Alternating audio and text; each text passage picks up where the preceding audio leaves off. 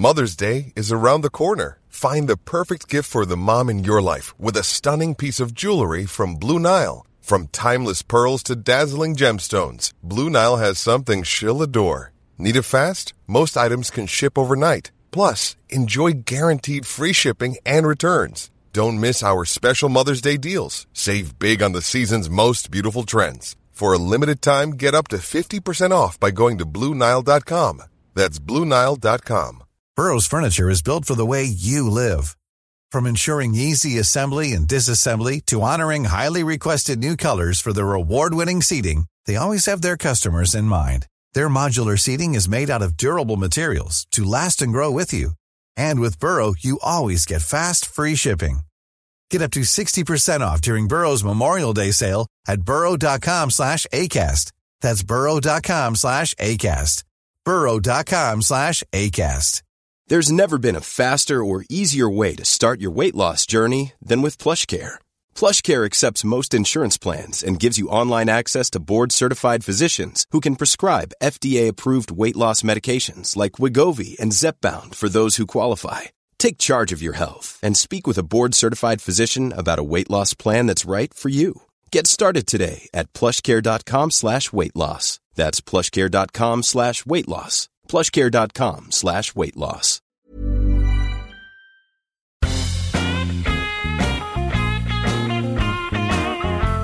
You're listening to Wood Talk Online, a podcast for woodworkers by woodworkers. Now, here are your hosts, Marc Spagnuolo and Matt Vanderlist. Take it away, boys. Welcome to Wood Talk Online, episode 45 for November 6, 2008. Uh, Marc Spagnuolo. And I'm Matt Vanderlist, and of course, right at the top of the whole entire show here, let's get this right out of the way because this way, when you hear something, you know exactly where you can write and complain to. Preferably, you'll start it out with attention mark, and Yes. then we'll go from there. But if you have a comment, a question, uh, suggestion, something you've heard from on today's show, you can email us at woodtalkonline at gmail.com, or you can pick up the phone and leave us a message at 623 242 2450. So, with that out of the way, oh man, hey, so what's going on, Mark? We Got something special planned for today? Well, Or- we do. Uh, we're live today, which is pretty special. Uh, we've got a chat room that's jam packed with well over three people. And uh, Whoa, that's the biggest audience we have ever had. Wait, that's me, you, and Nicole. Or, yes, it's exactly, and uh, it's it's a raging party. Uh, everyone should see it. Um, all right, so with with our little live audience here, we'll probably interact a little bit here and there as as much as we can. But I'm already finding it distracting, so I'm covering up the chat room with another window. There you go. That's what exactly what I have to do. If I had mine open right now, I would be so lost that I wouldn't even forget what my name is. Although that doesn't take much for it to happen. So Yeah, yeah. So hey, how was Halloween? That went well, I assume. Yeah, not too bad, not too bad. We definitely had a chance to walk around. It's funny because the older my kids get, the more they want to walk. Which, in the situation for my, my wife and I, the older we get, the less we want to walk. Of course. So you know they're they're- they're running around trying to get as much candy as possible, and I'm just like, no, no, no, no, no, no. One block, that's it. We're gonna head home right after that. No We'll no mas. Right. right. Yeah. Our, But uh, that, not too bad. well, How about cool. you? Good, good. Um, ours was pretty boring. I think we spent most of it at Costco. Oh, nice. Yeah. I, I hear they got the candy selection there. They do, they do, and uh, you know, and it was fine because I've got a giant bag. In fact, I'll uh, I'll hold it up here. I have got a giant bag of Swedish fish and Sour Patch Kids all to myself, Oh, nice, nice. Thanks. And- Thanks for. and that's probably going to last me about a year and a half at the way the way that I eat candy. So Gotcha. It's all in, in our household, that would be about um two days. nice. So All right. Well, other than that, um, I'm finishing up the holiday projects for the show. I just finished the magazine rack today, and I have the uh, the little clock that I'm making, and I actually have got it right here. So anybody who's in the uh, chat room can kind of take a gander at it. There it is, right there. It's uh, basically like a floating uh, design where the, the actual clock in the middle is in a small little square frame that floats, and it's held in with uh, little pegs into the outside frame and uh, some keys, some mitered keys on the outside, and it's um, kind of nifty. But I'll, I'll be putting the design and the full episode up probably within a week or so for the clock. And the magazine, I've basically got to do the editing, and that one goes up as soon as I can get it up there. Nice, absolutely, Uh, sweet. How about you? Any holiday projects on the on the menu? Well, you know, I had mentioned a couple things I was thinking about last time that we were on, and one I did kind of almost finish is something I didn't even mention. To be honest with you, it's like one of those um, uh, like molding shelves. You know, like the ones that you can kind of take like a uh, uh, like a crown molding or something like that, and you you make like a shadow uh, shelf. I don't know what you would really call it, but you kind of put it up on the wall, Mhm. and you know, it's kind of decorative. Well, I, did make one of those because I was playing around with a um with some crown molding, so we're thinking about putting some in place. So rather than putting it on the ceiling, I'm like, hey, I'll make some shelves out of it. What the hell do that instead? Sure, yeah. But I, I've been kind of busy playing with some other things and a, a few things that kind of came up for the show and everything that I really haven't had a chance to kind of break into building the trays that I was thinking about, some serving trays and, and some other stuff. Right. So, you know, that, that the holiday gift stuff is eh, they're gonna get they're gonna get gift certificates. I think is what's probably gonna end up happening. Visa gifts, yeah, Visa gift cards for everybody, right? Yeah, I was thinking uh, like uh, hugs from Matt cards and uh, promise I'll come over and wash your car someday card. But nice. That would be perfect. right, well, one of the things I have been doing though, which I swear is really kind of woodworking related, is I was I saw an article and was I do believe at uh, this old house website, and they were talking about using a all organic, absolutely safe for the kids. I mean, if they accidentally ate this or drank this stuff, it wouldn't kill them, but it removes rust, and it's just plain old molasses. Really? you mix it with water. Yeah, and I've been trying it, and just before we came on today, I was like, you know what, I'm gonna give it a shot. Cause I've been letting it sit for about three days, and every single day I'd come down and I'd, I'd you know see what progress has been made on it. And to my surprise, it's actually working. Now, it doesn't work as fast as some of the other ones that we've talked about. They're a little bit more caustic and kind of burn the nose hairs a little bit, but it actually is working. I'm really kind of shocked at it. Now, is it a So- certain brand that has molasses in it, or are you literally using a bottle of molasses? literally using a bottle of molasses. And my wife was at the store, and I'm like, dude, do me a favor, pick me up a bottle of molasses. And she's like, why? And I'm like, well, I want to try it to remove some rust. So she was curious, and I said, yeah, just bring it home. And they said it's like one part of the molasses to nine parts water, and you you can't really stir it because molasses is so thick. Yeah. You just kind of set it in there. You, you do the best you can.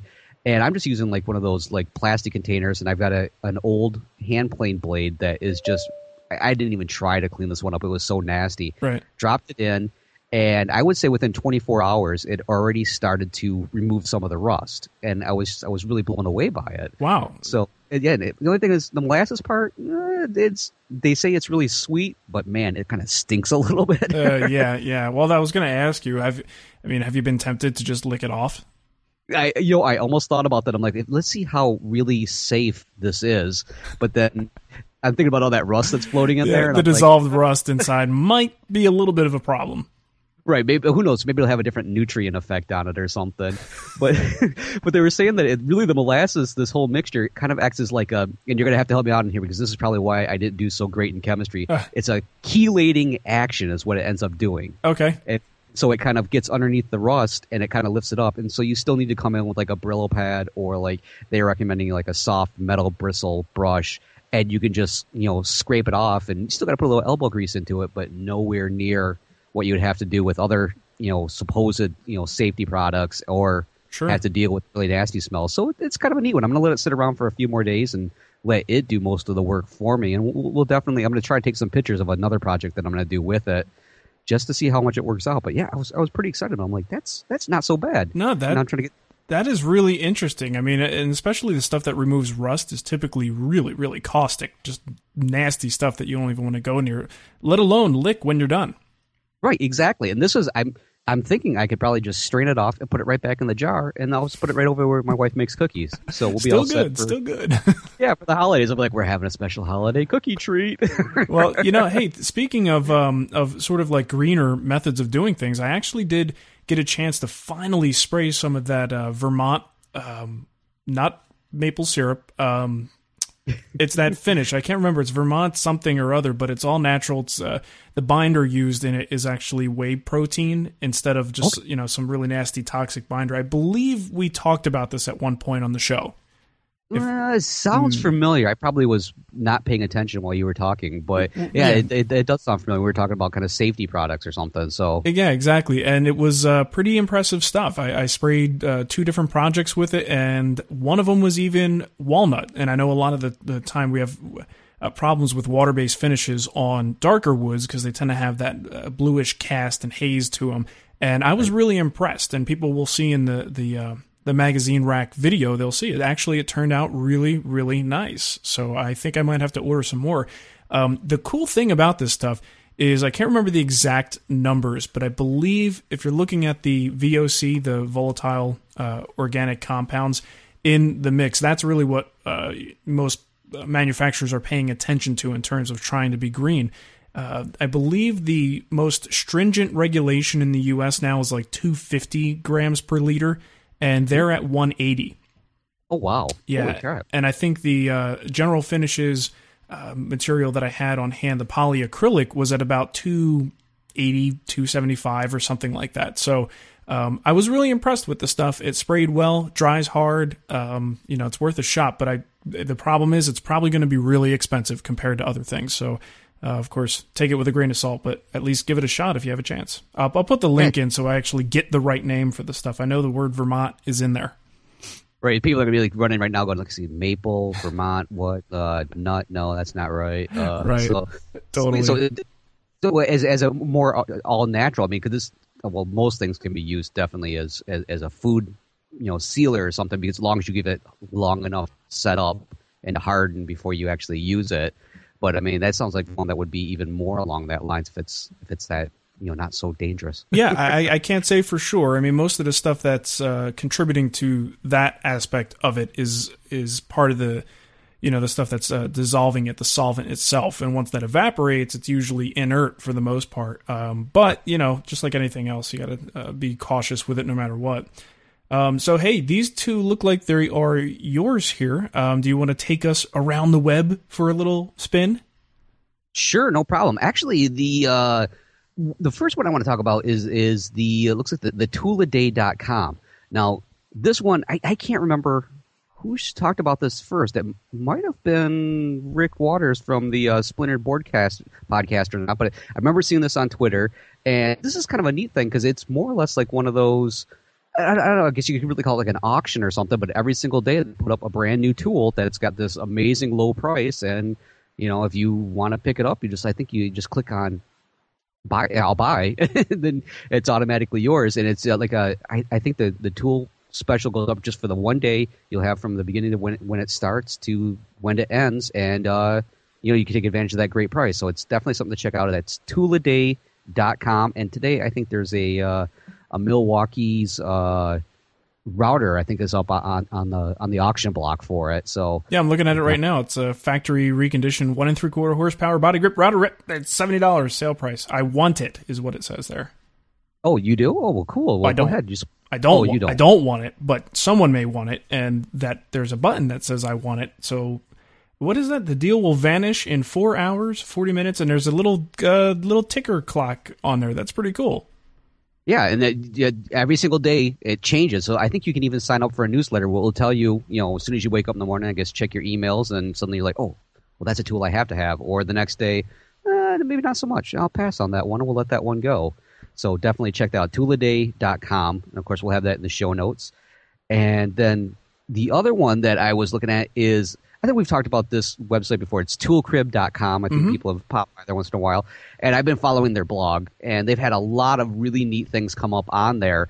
That um, the one that kind of caught me today is for the a lot of smaller shop woodworkers space is always at a premium. I mean, we're constantly looking for ways to make all our space our you know uh, last as much as we can or get as much out of it as possible.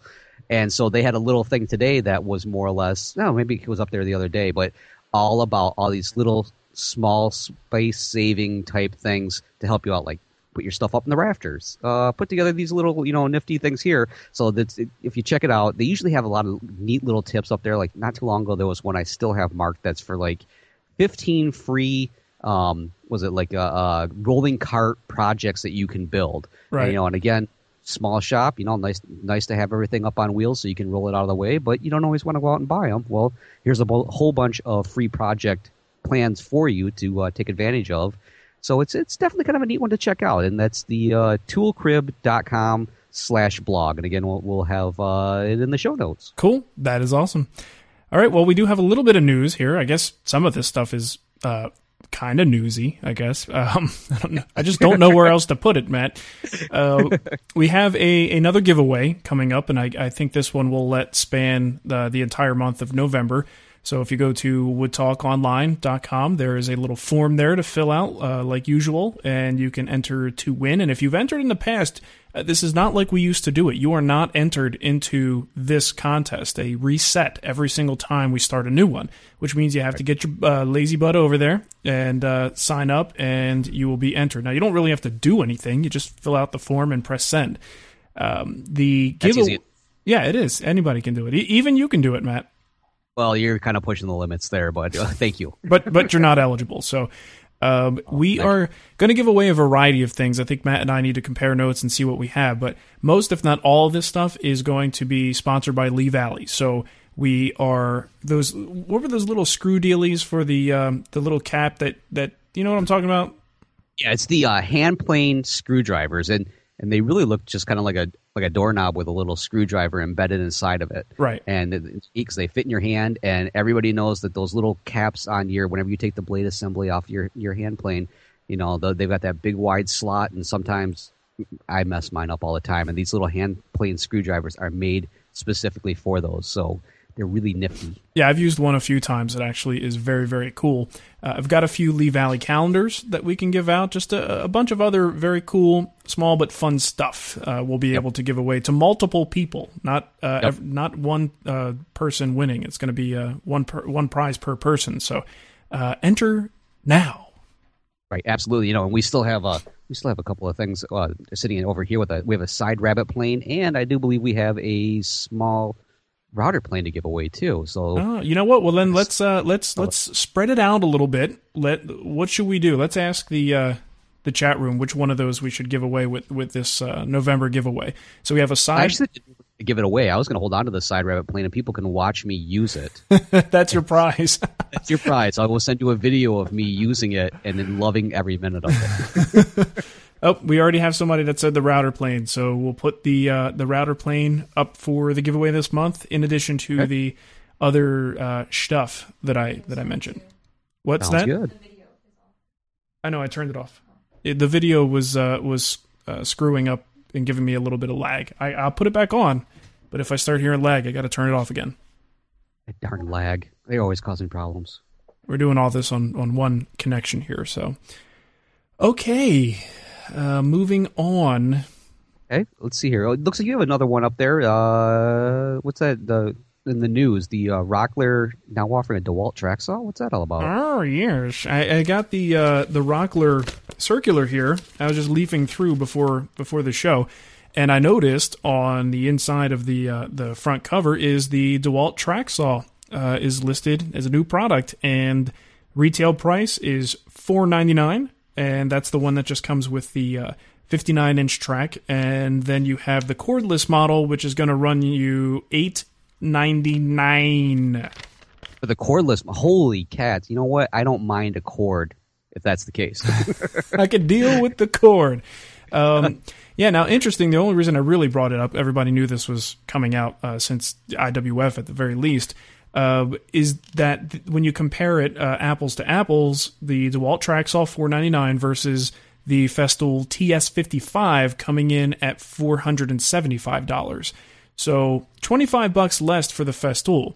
Now, I'm just curious if you uh, were walking down the street and uh, found $500 and you had to choose which which kit, which setup would you buy uh, if if you really really needed or wanted one of those. Just your natural instinct based on what you know about both companies. Uh, which one would you get?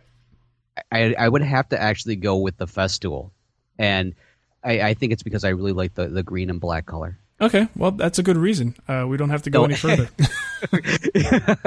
no, I, I, I, I think I like the Festool because that one has definitely been around a little bit longer, and to me, it's almost like that. Maybe I don't know. Maybe they got the bugs worked out of the system, and I, I just happen to think that the uh, that setup with the vacuum and everything is pretty darn cool. I mean, I, I can't get over that. That that thing just works pretty sweet. Yeah, yeah, it does. But th- I just I don't know. I think that's an interesting strategy to come in twenty five dollars more expensive than the established uh, standard. Um, it's not like they're you know blowing away in uh, Festool in terms of their accuracy or what you're getting when you buy the saw. I mean, uh, at least on the surface, they're pretty. You know, I would say roughly equivalent in terms of what you're going to get uh, in, uh, out of it. You know, so it's just a little bit surprising at the price point. Well, it's not right. surprising because we knew this again from IWF, but we didn't know what they were going to hit the market at exactly, and this kind of tells us. Right. Well, you know, one thing I'm wondering is with that that since they're so close in price, I'm almost wondering if they're playing on the familiarity in in the market, like here in the states or something like that. Because I think a lot of people, I'll mention Festool to a, a lot of people who are just you know more or less carpenters or you know the, the the weekend warrior who just likes to kind of work in the house, not build furniture or anything like that, and they're like, Festool, what is that? And, You know, and you'll mention DeWalt. They're like, oh, I know DeWalt. Right. So I almost wonder if they're kind of playing on their, you know, the familiarity of their name, and you're not going to have anything really to lose on that when it comes down to it. Well, look at it this way. Uh, here's an interesting uh, marketing, I guess, uh, conundrum. Is it, uh, Festool has always had two issues. First of all, they had to tell you who they were, you know, which right. is their first barrier. Now, once you know who they are, then you have to tell them what the tool does and why it's better than the other ones. Why should you pay more? So they had two things working against them. Well, now DeWalt, with a much bigger market presence, comes out and says, Look at this great track saw. Look what it can do. And, and you kind of see, okay, wow, look at what this tool can do.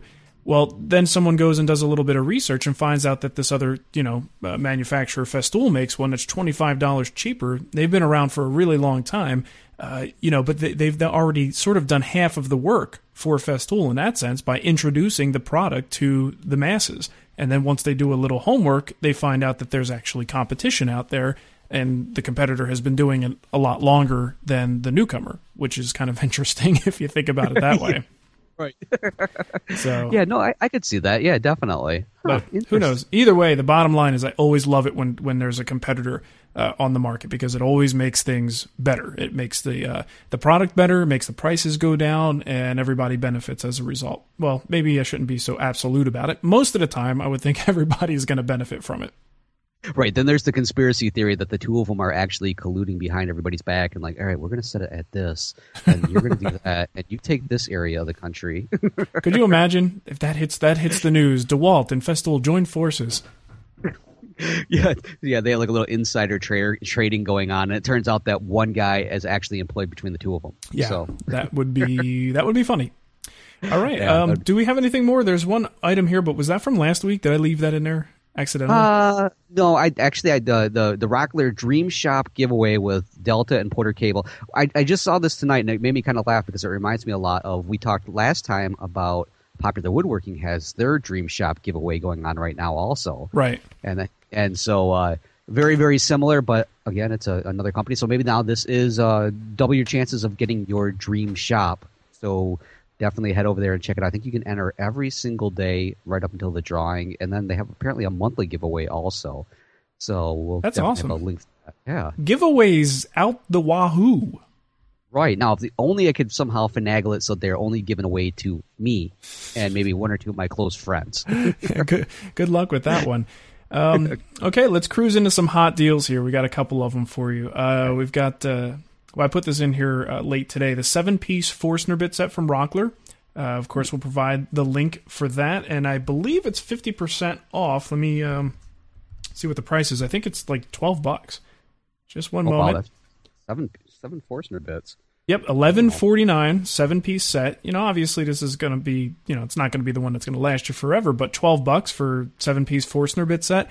I know there are two types of drilling that I do with Forstners. There's one that that tends to be just kind of like the junk stuff. Uh, You know, it's more of a utilitarian sort of thing. And then there's the times when I really just need a perfectly drilled out flat bottom hole in a really good quality wood, and I don't want to mess you know mess around. I need the cleanest cut possible, and that's when I use my really nice one. So a seven piece set like this, fifty percent off, is, is really good and definitely would would fit the need for for most people. Absolutely. No, I agree right with you. I have, a, I have a whole junk drawer full of old Forstner bits and drill bits that I probably should just throw them away, but you never know when I might need a paperweight or Right. something. Yeah, exactly. All right, let's see here. Uh, next, we have, and I think you put this one in, but I'm going to tell people about it anyways, though. And that's uh, over at Woodcraft. They have a 170 piece, looks like a Brad Point drill bit set. Or actually, it's your choice of Brad or twist bits. Apparently, is is which one you can get, and it is 29.99 each, and that is through November 30th. Wow, that's a, that, that's not 170 drill bits. Oh yeah, I did put that. in. I'm drawing a blank here, going, "What are you talking?" I, okay, yeah, I did. Yeah, that's just one of those massive, massive sets that just uh, I don't know. I, I when it comes to to drill bits and um, router bits, I do like to get one big set of relatively inexpensive bits that satisfies all the obscure numbers, needs, shapes, profiles, everything I could possibly need. Uh, and then the ones that I use the most, most frequently, those are the ones that I buy a really nice set of. Uh, so this is just one of those things that just make sure you have every possible size uh, you could you could ever imagine needing. Absolutely, and on top of it, according to the uh, the picture and the details, it comes in its own sturdy metal case. And who doesn't need something like that in the shop? Because uh, I won't even tell you where I store most of my bits. So that's Well, you know, usually when I have a nice sturdy metal case for bits, the bits for some reason just never wind up going back. So despite having a perfectly uh, logical place to store them, they wind up where they shouldn't be. I don't know why. yeah, I I do that all the time too. I have them scattered all over the place. Nothing is worse than when I'm sucking up sawdust and I go, "What what was that metal thing I just heard?" Ting ting ting ting. All right. Okay, so at uh, at toolking.com, they have 10% off all new DeWalt tools and accessories. Uh, receive a coupon for $10 off of a purchase of $50 uh, at Tool King just for signing up for their email newsletter. So, two separate things. Uh, but go to toolking.com and you cannot miss it. There's a giant 10% off uh, DeWalt tools and accessories button there that you can click on and uh, take advantage of that because that looks pretty darn sweet. Yeah, I wonder if you could get that DeWalt track saw there. Ooh, that'd be Well, it is a new tool. I'm looking on their page, and you know what? I don't see it here. Uh, I see I routers. I see, I see a biscuit joiner, a small table saw. Nope, I do not see it. But that doesn't mean it's not there. So just take a look and see if you could find it. But I, I think if they were going to do that, it would be like front and center. Yeah, either that or it's like one of those you have to ask and they then you can't get an answer and then you have to keep asking and they get really irritated and finally like, yeah, okay, it's fine, it's on sale. right. So, all right. Uh, one more thing we have here, of course, uh, this is at uh, Woodcraft also, and we're all familiar with the Bessey K body clamps, and of course they seem to always have a, a sale going on with the, uh, the the Bessey K body clamps, and they're saying they're claiming they have the best price online for a four Bessey K body 24 inch clamps with a WoodRiver parallel clamp block set, only $100 for the four for the 24 inch clamps, and then for four 40 inch clamps, uh, it is uh, 125. And then if you go through it, go kind of page down, you'll find a, a whole bunch of other great prices on other clamps too, uh, K body clamps too. So uh, they seem to be the place to go for K body clamps now if you want to get something like that. Well, they're they're still moving the old ones, right? These these are not the new design. Uh, no, yeah, this still looks like the old ones. So yeah, they must have a huge warehouse full of these, and they're just trying to get them out the door. just moving them out. Well, that, you know what? I mean, realistically, how much better are the new ones as far as just clamping is concerned? I mean, creature comforts, sure. You know, that's why I like the uh, that's why I like the Jet a little bit better than the um, than than the Bessey. But now the new design of the Bessey is pretty darn good. But really, it's just clamping. It's not going to make that much of a difference. So uh, if you can- Exactly. especially as pricey as they are, right? I mean, so if you can get a bunch of them on sale, go for it. Right, absolutely. See, what they really should sell is the extra hand that you need because inevitably, somehow, they always fall out of my hands, and then my clamping job is completely ruined. Now, um, moving on into the uh, topics, we don't really have any good specific topics today just because we're doing the whole live thing and we're going to uh, have some live questions. But I did want to talk a little bit about uh, freeform sculpting, and the reason is because the, I just today got my December 2008 popular woodworking uh, issue, and mm-hmm. my article in there happens to be about freeform carving. And uh, nice, yeah. So if you look on the, their website, there's going to well, there probably already is a uh, video posted that accompanies the article, and it's kind of cool. The article I, I, only have two pages to work with, so it's not like I could you know write a whole book on it, but I, I get a pretty good introduction to the tools that I use um, to make you know really big curves and, and things that you wouldn't necessarily be able to do with any other types of tools. Um, some of the, the main tools, I guess I can quickly talk about them. Is have, have you ever used one of those Arbortech blades in a grinder? Uh, no, no, I haven't. I've, I've watched people use it. I'm, it, it, really, I'm fascinated with it because they they look like they just clear out so much material. It's it's so, almost it's almost scary how powerful that thing is. I mean, it, it can really really hog away some material. So, um, like a seat bottom or uh, you know a chair for where your uh, your butt cheeks go is, is it's yeah. like a perfect tool for that. Um, I also use after you do that because that's like that's really rough, you know. So after that, you you have to have something to smooth it out, but you don't want to necessarily go to like you know just a random orbit sander with 80 grit paper. You're going to be there all day. So right. what I do is I outfit a seven inch polisher um, with a sanding pad, and that pad is kind of flexible, so you could sort of feather and smooth everything out, and you're removing a lot of material uh, but certainly you're not going to create the divots and things that you would with this uh, with the Arbortech blade, which is basically like a three tooth saw blade for the most part. Okay. So uh, so once you do that rough sanding, then of course you can move on to your random orbit sander, and uh, and and the video that I made goes into a little bit more detail in terms of how you actually do that, where you draw your lines, and how you work up to it. And I got to say, it's a lot easier than than you might think. I was really surprised uh, when I learned how to do this stuff from uh, from David Marks how simple it was, and I and I caught on pretty quick. So I think a lot of people will too. It's just you've you've got to uh, kind of throw caution to the wind and stop worrying about uh, lines and and perfectly straight and square reference points because that's not what it's all about. It's all about curves and then sort of um, you know just meeting your lines that you've drawn on with a template. So. Uh, right. But I encourage everyone to give it a shot. If you have any questions, of course, just email me, and I'll sort of talk you through the process. Right. Now, you use this with a excuse my ignorance here. It happens quite a bit, but you use this with a, a, regular grinder, though, right? The uh-huh. the Arbortech. blade. Okay, and then because that, that's one thing I, have kind of watched this, and I've always been really kind of. That, this is one of the things I've, I've thought about trying. I mean, I want to try so many different things, but it's like one of those I'll admit I'm, I'm a little intimidated because you're right. You're clearing out a ton of material, and I could just see me being the guy that just kind of stands there and like much like what happened when we redid our floors in our old house. I was the guy with the big giant belt sander that just stood in the one spot and then tried to figure out why it keeps diving into the floor. right. so. All right. Uh, that, that's not not a good thing, Matt. Right. Okay. I can see myself doing that with this. I mean, does this thing really? You can really have a, a decent stance on this thing, don't you? Have to have like a really good grab and hold, and so it's not pulling you along, or yeah. You know, the thing is, it there, it's almost effortless. I mean, you can get it to grab but it's so powerful that it just keeps clearing the wood.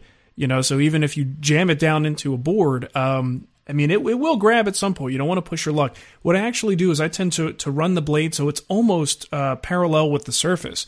Uh, if, you, if you run it in that vertical position, that's when you're probably going to uh, to really just tempt fate, I think. But if you run it more horizontally, or at least, you know, on a 10, 15, 20 degree angle, uh, you tend to get a little bit better results that way. You don't you don't dig quite as much. So, um, but nice. it's you know it requires a certain amount of respect and caution, but it's it's well worth learning because um, there's just some things you can't do with the bandsaw and with other power tools that you can do if you just kind of unlock that uh, that that little restriction there of, of straight lines and, and straight edges and all that stuff. So, right, yeah, definitely, yeah, because I can see myself just kind of like we joking around about the uh, uh not so much the draw knives, but like the spoke shaves. Just like, damn it, this is gonna take forever to get this chair. How am I gonna do this? I'm gonna be here forever. And what are the family complaints? yeah, yeah, exactly. Um, well, I have a, uh, a tip here. We're gonna jump into a Tom's tip, and with the live thing, normally I, I play. Never mind. I'm not gonna go into details on that. Let me just try and play it and right. see what the heck happens here. Hello, everyone. It's Tom Iovino from Tom's Workbench, and it's time for another one of Tom's tips. Who doesn't love a bargain?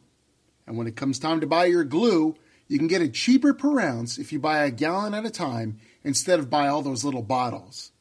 Not sure you can use an entire gallon by yourself? If you have friends or relatives who are also woodworkers, you can split the order. Just use old drinking water bottles or old condiment squirt bottles to hold your booty. Not only do you get the bulk price, you can also cut your shipping and handling costs in half. Not bad way to save money. If you want to discover more clever, useful, or even somewhat coherent tips, check out my blog at tomsworkbench.com or visit any of the other great blogs that belong to the Wood Whisperer Network at twwnetwork.com. You know, I gotta say, I'm not quite comfortable with Tom talking about my booty. I was thinking the same thing. I'm like, you know, nobody talks about my booty except maybe my wife, and even then, I don't like it when she does. Even then, you're not quite comfortable with it. right, especially in public. yeah, well, that that's a great tip. Uh, I, I tend to buy it by the gallon, and then I don't share it with people, so I just throw half of it away, which is really dumb. Kind of like when we That's buy right. uh, when we buy salad from Sam's Club. Um, we buy a giant bag, we eat it for two nights, and then it goes bad. But you know what? Yeah. Hey, at least we saved. That's right. I mean, that's like when we buy our mayo, which probably comes from the you know Sam's Club also, and then it's like usually that big like you know five gallons. right? Yeah, exactly.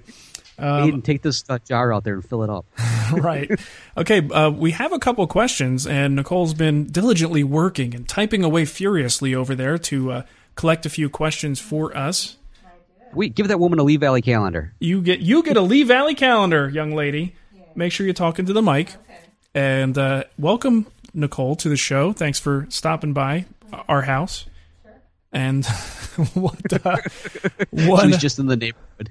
yeah, exactly. You were in the neighborhood. No, no problem. Uh, what is uh, what is the first question? Well, the first question is from DJ Foggin, and he wants to. So, so the question is, what should he take into account when buying a bandsaw? Ooh, what would you take into account if you're buying a bandsaw, Matt?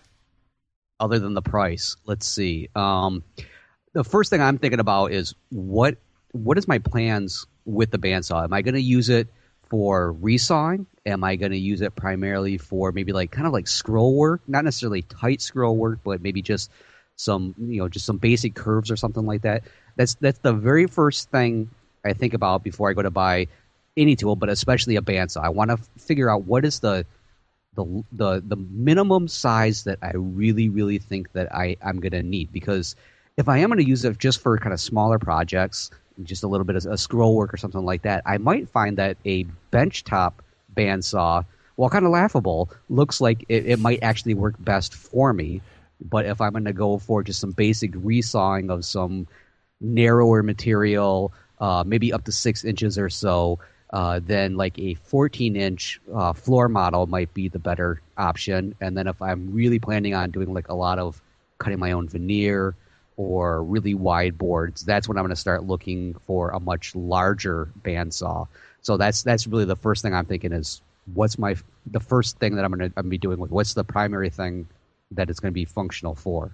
Right. That's actually that that's perfect because you're if you know what you're doing, that tells you what you need to buy. So if you are planning on doing a lot of veneer resawing and cutting your own veneer, well, you probably want something that's a good horse, horse and a half uh, as far as power goes, you know. And if you're uh, resawing really tall boards, you know, then of course you're going to need to make sure you get one that is either already nice and you know high or one that you can add a, uh, a little riser block to to give you a little bit more uh, working room. But I think you know for most shops, a 14 inch bandsaw covers most of your needs. Now, ideally, if you can have a larger saw and a smaller saw, so you can kind of uh, you know do use one for resawing that's much more powerful and uh, has much more of a throat depth to it.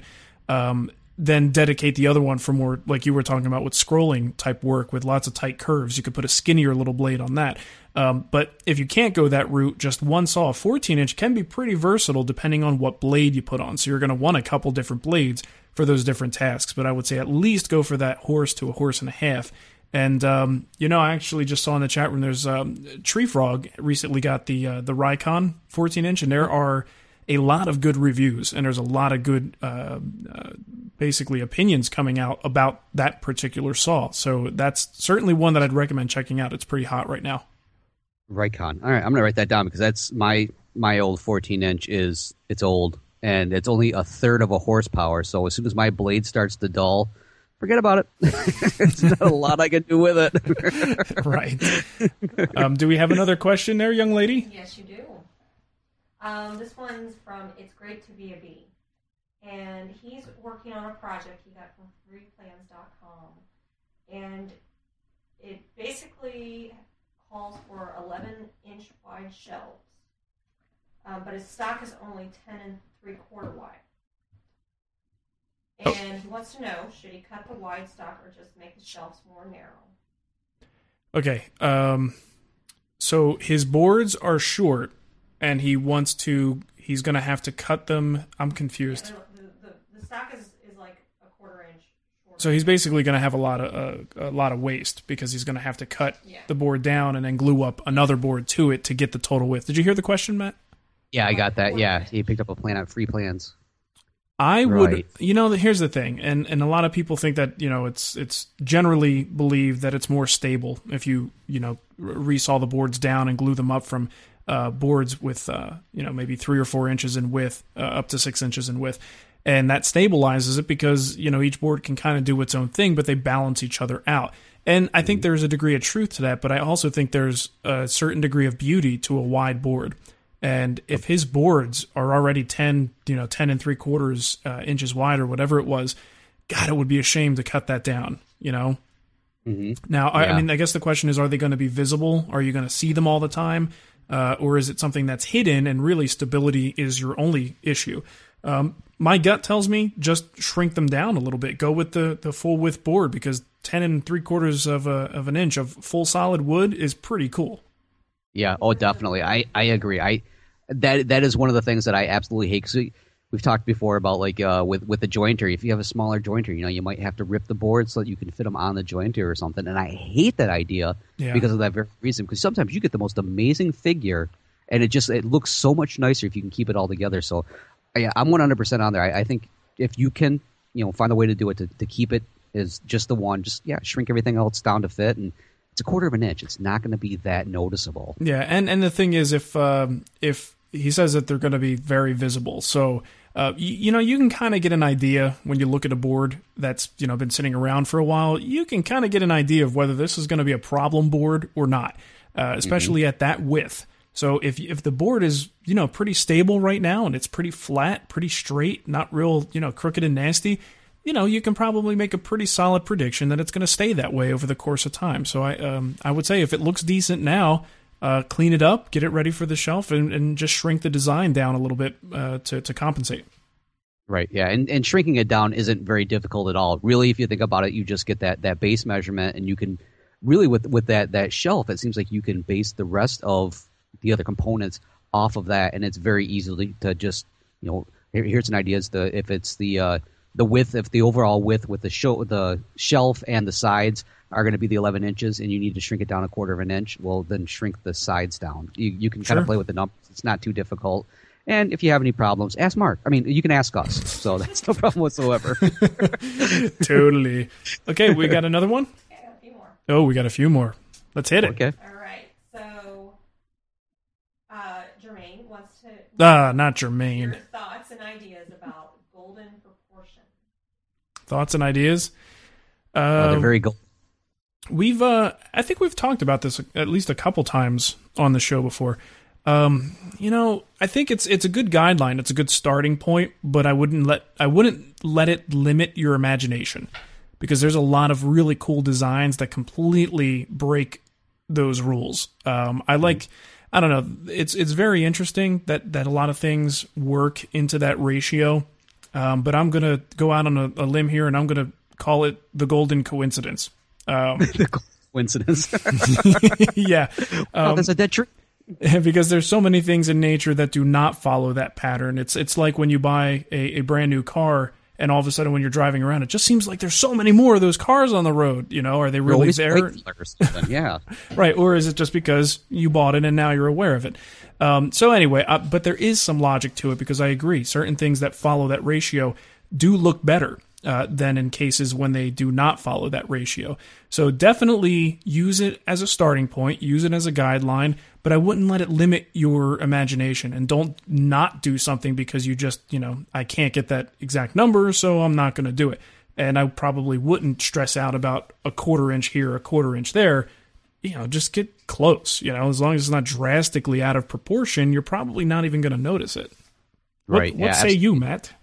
I, I'm I'm 100% with you on that one. I, I agree that it, it's it's a nice starting point. You know, everybody needs it needs a good starting point. You need a really decent reference, and use it just for that. Use it as your basic reference to build everything else off of. So if you decide that you know, well, the golden ratio on this cabinet just it looks good, but it's not going to work for what I need. There's no reason why you can't tweak it. Just again, build off of it, and you, you'll find exactly what you're looking for. And that whole thing with, with with nature, you know, it's humans tend to find patterns, and I think the the supposed golden ratio.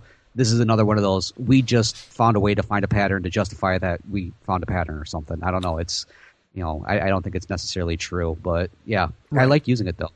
yeah, I mean it's it's definitely a good starting point.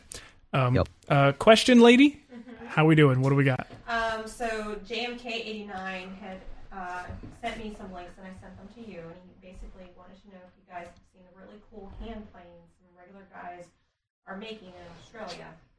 So I sent you the link. I see the link. I see the picture. They look pretty crazy, and no, I actually have not seen them before, so I can't really uh, comment too much on them. But they look amazing. Matt, since you're not in the chat room, I couldn't send you the link. Yeah, this doesn't do much on the on the recording though. Um, Okay. 'cause we can't. No one can see it. Okay. Well, you put the links in the I can do that. What uh? What else we got? All right. So Brian W. Um, he actually asked me when uh, if Fine Woodworking had released the Entertainment Center yet, and I, I told him no. No, uh, I communicated with them recently about it, and it seems like they are aiming for uh, roughly January. And um, I heard that they they needed some uh, refinements on the, the measurements and things like that. So it sounds like they're working on it. So I guess we are looking at January ish. Nice. Wonderful. Now, are they going to take pictures with you in it, or are they going to like throw one of their supermodels in there? Yeah, well, it's all video, uh, so unfortunately, you'll have to deal with me uh, in in uh, full three dimensional uh, video. okay, well that's not so bad. Yeah, which is terrible. Okay, Techie has a question. Oh God, techie, jeez. I know my audience way too well. Um, and he says, I'm gluing a 10, two, gluing 10 two inch wide strips together to make a wide board with 10 two inch board, boards glued together that will be 24 inches long each. What can I do to minimize cupping along the grain, the end grain. The wood is black walnut, and this is a cutting board. The thickness of the wood, one uh, one inch, four quarter black walnut. Okay. I'll let you go first, Matt. Okay, so let me get this right. he's gluing up 10 2 inch wide boards, yeah. 24 inches long. So he's got 12 strips, right? Right. And it's Wait, a knife? Yeah. 10? 10. How does 10 times 2 make 24? They're no. they're 24 inches long. 24 inches long. Oh, I see. Oh. I see. I see. Right. Yeah, either way, it's a, a buttload of short strips. yeah, I was just thinking as soon as I heard the 10 two inch strip glue ups, I'm like, oh my god, that just what a nightmare. yeah, no kidding. Okay, and then what's the problem with with the the ends? They're they're afraid no, of puckering at the ends. He he is uh he wants to know how to avoid cupping of the the board over the whole uh, width. Oh wow, that's that's gonna have to be one. Cauls are, are one thing that I'm thinking you would definitely have to use, but you would have to really strategically place those. But with, with 10 two inch boards, that's a lot of that's a lot of potential for some some major cupping through there. Some, It is, Some, it is. Some, yeah, Well- that's a strategically placed cauls is my my answer. Okay. Next question. Moving on. Uh, I you know that this is one of those tough things to diagnose sometimes too because I would say if I glued up maybe 10 of those, I would guess on a good day that probably 4 out of the 10 would cup. Yes. And it's one of those things, each one of those joints, as you apply that pressure, it, it's kind of like we I think we've even talked about this before too. Is the, the sort of X factor of gluing up a joint that even if you've uh, you've milled it square, uh, the joints are nice and flat and dead on accurate. Sometimes the clamping pressure puts a little bit too much pressure at the top of the joint than it does at the bottom, and then as that glue dries and the moisture leaves the joint line, you can actually get some sort of a um, a reaction to that. So even after mm-hmm. the board's dry and you've had it sitting in clamps, maybe you even put um, two long cauls along the entire width and clamped it down. Sometimes they just move. So the best uh, the best thing I could say is just make sure that those joints are perfectly milled. Uh, if you can hit the joints uh, and get them, you know, with one light final pass, even if you use a um, a joiner plane to do that, to make sure that they're just dead on, uh, make sure that that angle is perfectly 90 degrees, and when you clamp it, alternate your clamps. Uh, if especially if you're using like um, uh, like uh, K bodies or something like that, alternate them so every other one is is up and, and the other one is down, and this way you'll sort of equalize the pressure on the top of that joint and the bottom of that joint. And then, uh, of course, like you mentioned with the cauls, but instead of trying to do each individual joint, I would get two uh, pretty wide boards, maybe three or four inches in width, and sandwich them on the top and the bottom of the glue up and yeah, really yeah. just clamp the crap out of it just to make sure that uh, it doesn't move. And I would let it sit in the clamps probably for at least 24 hours. Give it a good amount of time for the, the glue to uh, to cure and some of that moisture to get out of that glue line before you unclamp right. it. And then. Hope for the best. Right. This is one of those where definitely we could we could run into some major glue creep if you've got too much glue in there. Because you know, like I mean, I, I just go glue fantastic. Tom's tip today: forget Sharon. I'm using tons of it to the point where it's just dripping all over the place. Is usually what ends up happening, and unfortunately, that's when it gets really slippery. Even though it's starting to tack up a little bit. Another option, which I know a lot of people are like, why would you want to do this? But if you've got 10 two inch boards, maybe you could break those up into like five two each, and then that way you could really control you know side by side. So then rather than having to deal with you know 10 boards all the way straight across you're only doing with a couple at a time. Now this is obviously going to really really stretch out up your your clamping time your gluing time and everything else and stretch out that project. Right. But if you're really concerned about these things going ballistic on you it's a lot easier to control two boards that are being glued up next to each other than 10 boards total Totally. So that's that's another one. But I like that idea of like almost like a veneer press of like you're saying, you know, get everything glued up and then just some sandwich it between a couple of giant boards or something. Mm-hmm. And apply that kind of pressure. It uh, it might not even be a bad idea to do a spline all the way across the joint, and if the spline goes in deep enough, that can sort of help prevent uh, the cupping and bending that you might otherwise experience. So, uh, just another option for you. Uh, we have more questions. Well, he had asked. I'm sorry. Would a breadboard edge help as well? Oh yeah, yeah. I mean, if yeah. if you can incorporate that as part of your design, uh, breadboard edge is perfect for keeping things flat. That's um really the best part of what you know what it does functionally for the table, right? Or whatever you know, you're building. Yeah, and you know, and another thing is, I, I don't know what he's building this for, but if this is one of those things where, if this is the top of, let's say, a table or maybe, a, you know, some sort of, you know, who knows, a, a, we'll assume a table or something. I wonder if you could like even, this is kind of really stretching out there, but, but like put cleats on the bottom side if it's going to be hidden. You know, like you have kind of like right. the cleats to help pull everything into place. Sure. Um, but you know, that's yeah, definitely breadboard edge. Oh yeah, that would help. Definitely, big time. Anything else? Yeah, got one more. Let's do it. Um, let's see. We have A. Marshall. He says that he has a joiner, uh, jointer, but not a planer. Um, is there any way to surface the third and fourth sides of a rough stock without a planer?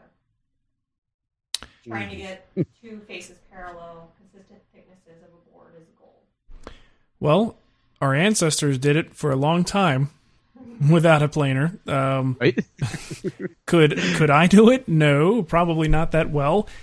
You know, uh, that's the only thing I could recommend is if you have a nice flat work surface, uh, like an assembly table or you know something that you just know is pretty darn flat, and you lay the flattened side down on that surface, and then you would just basically build some sort of a router sled uh, jig where the um, the router would ride at a fixed height above your workpiece. And if your table that you're using as reference is flat, then the sled will also ride on the same plane as that tabletop surface. And you'll be able to just trim off the high spots and leave the low spots. So that would probably be the only power tool method that I can imagine really working all that well. Yeah, but but you have to have the flat reference surface, right? Because otherwise, it's no good. If if you're not sure that that surface is flat, the board's going to contort, and you're not going to get the perfectly um, uh, coplanar and parallel uh, surface on that second side. Right, exactly. Yeah, no, I can't think of any other method because unfortunately the jointer works so well with maybe one, maybe two edges, but not for the opposite edge to be to be plain. It just it, you know, I think it's false advertising sometimes, but unfortunately that's the that's just the way it goes. Yeah, yeah, that's a tough one. And I mean, of course, you can try and go at it with some uh, with some hand planes, but ooh, doggy, that's that's going to be tricky. Well, you was. I mean, oh yeah, you're right.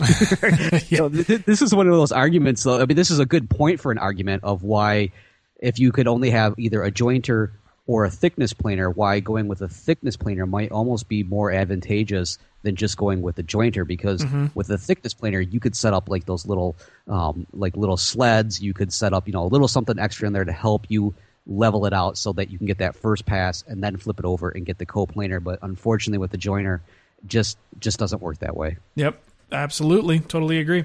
Uh, I think we have one more question before we head out of here.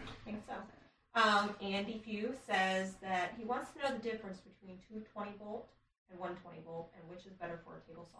Well, the difference. This is easy. The difference is 110 volts. That was my answer. Darn it! Ah, I beat you to it, Matt. I beat you to Wait, it. hold it. I'm I'm redoing the math. Yeah, it's 110, right? um, you know what? I'm not an electrician, and uh, I, I, I I only know in the, in the sense of what it means to me in my shop. So if you want a electrical definition and what it actually means, uh, I would recommend going to the source for everything, and that is Wikipedia. There right. not really, but still. Um, yeah, I mean, basically, most of our tools, most household electrical items, uh, at least in the US, are 110. Uh, that's pretty standard. And if you double up the hot leg on that, you wind up with 220. And the basic idea is 220 is supposed to be a little bit more efficient uh, than 110 in terms of uh, you know the power rating. The amperage also can be higher with 220. So a lot of times with the bigger tools, uh, let's say you have a big 30 amp tool, you're going to need a 220 line to power that. So big cabinet saws and big band saws and jointers and things like that are going to require that extra power. Um, you'll find that, let's say, like the hybrid saws these days, those are sort of designed to give you the best of both worlds because it kind of looks like a cabinet saw. It's a little bit more powerful, but most of them still run on 110 uh, for standard household uh, electrical power.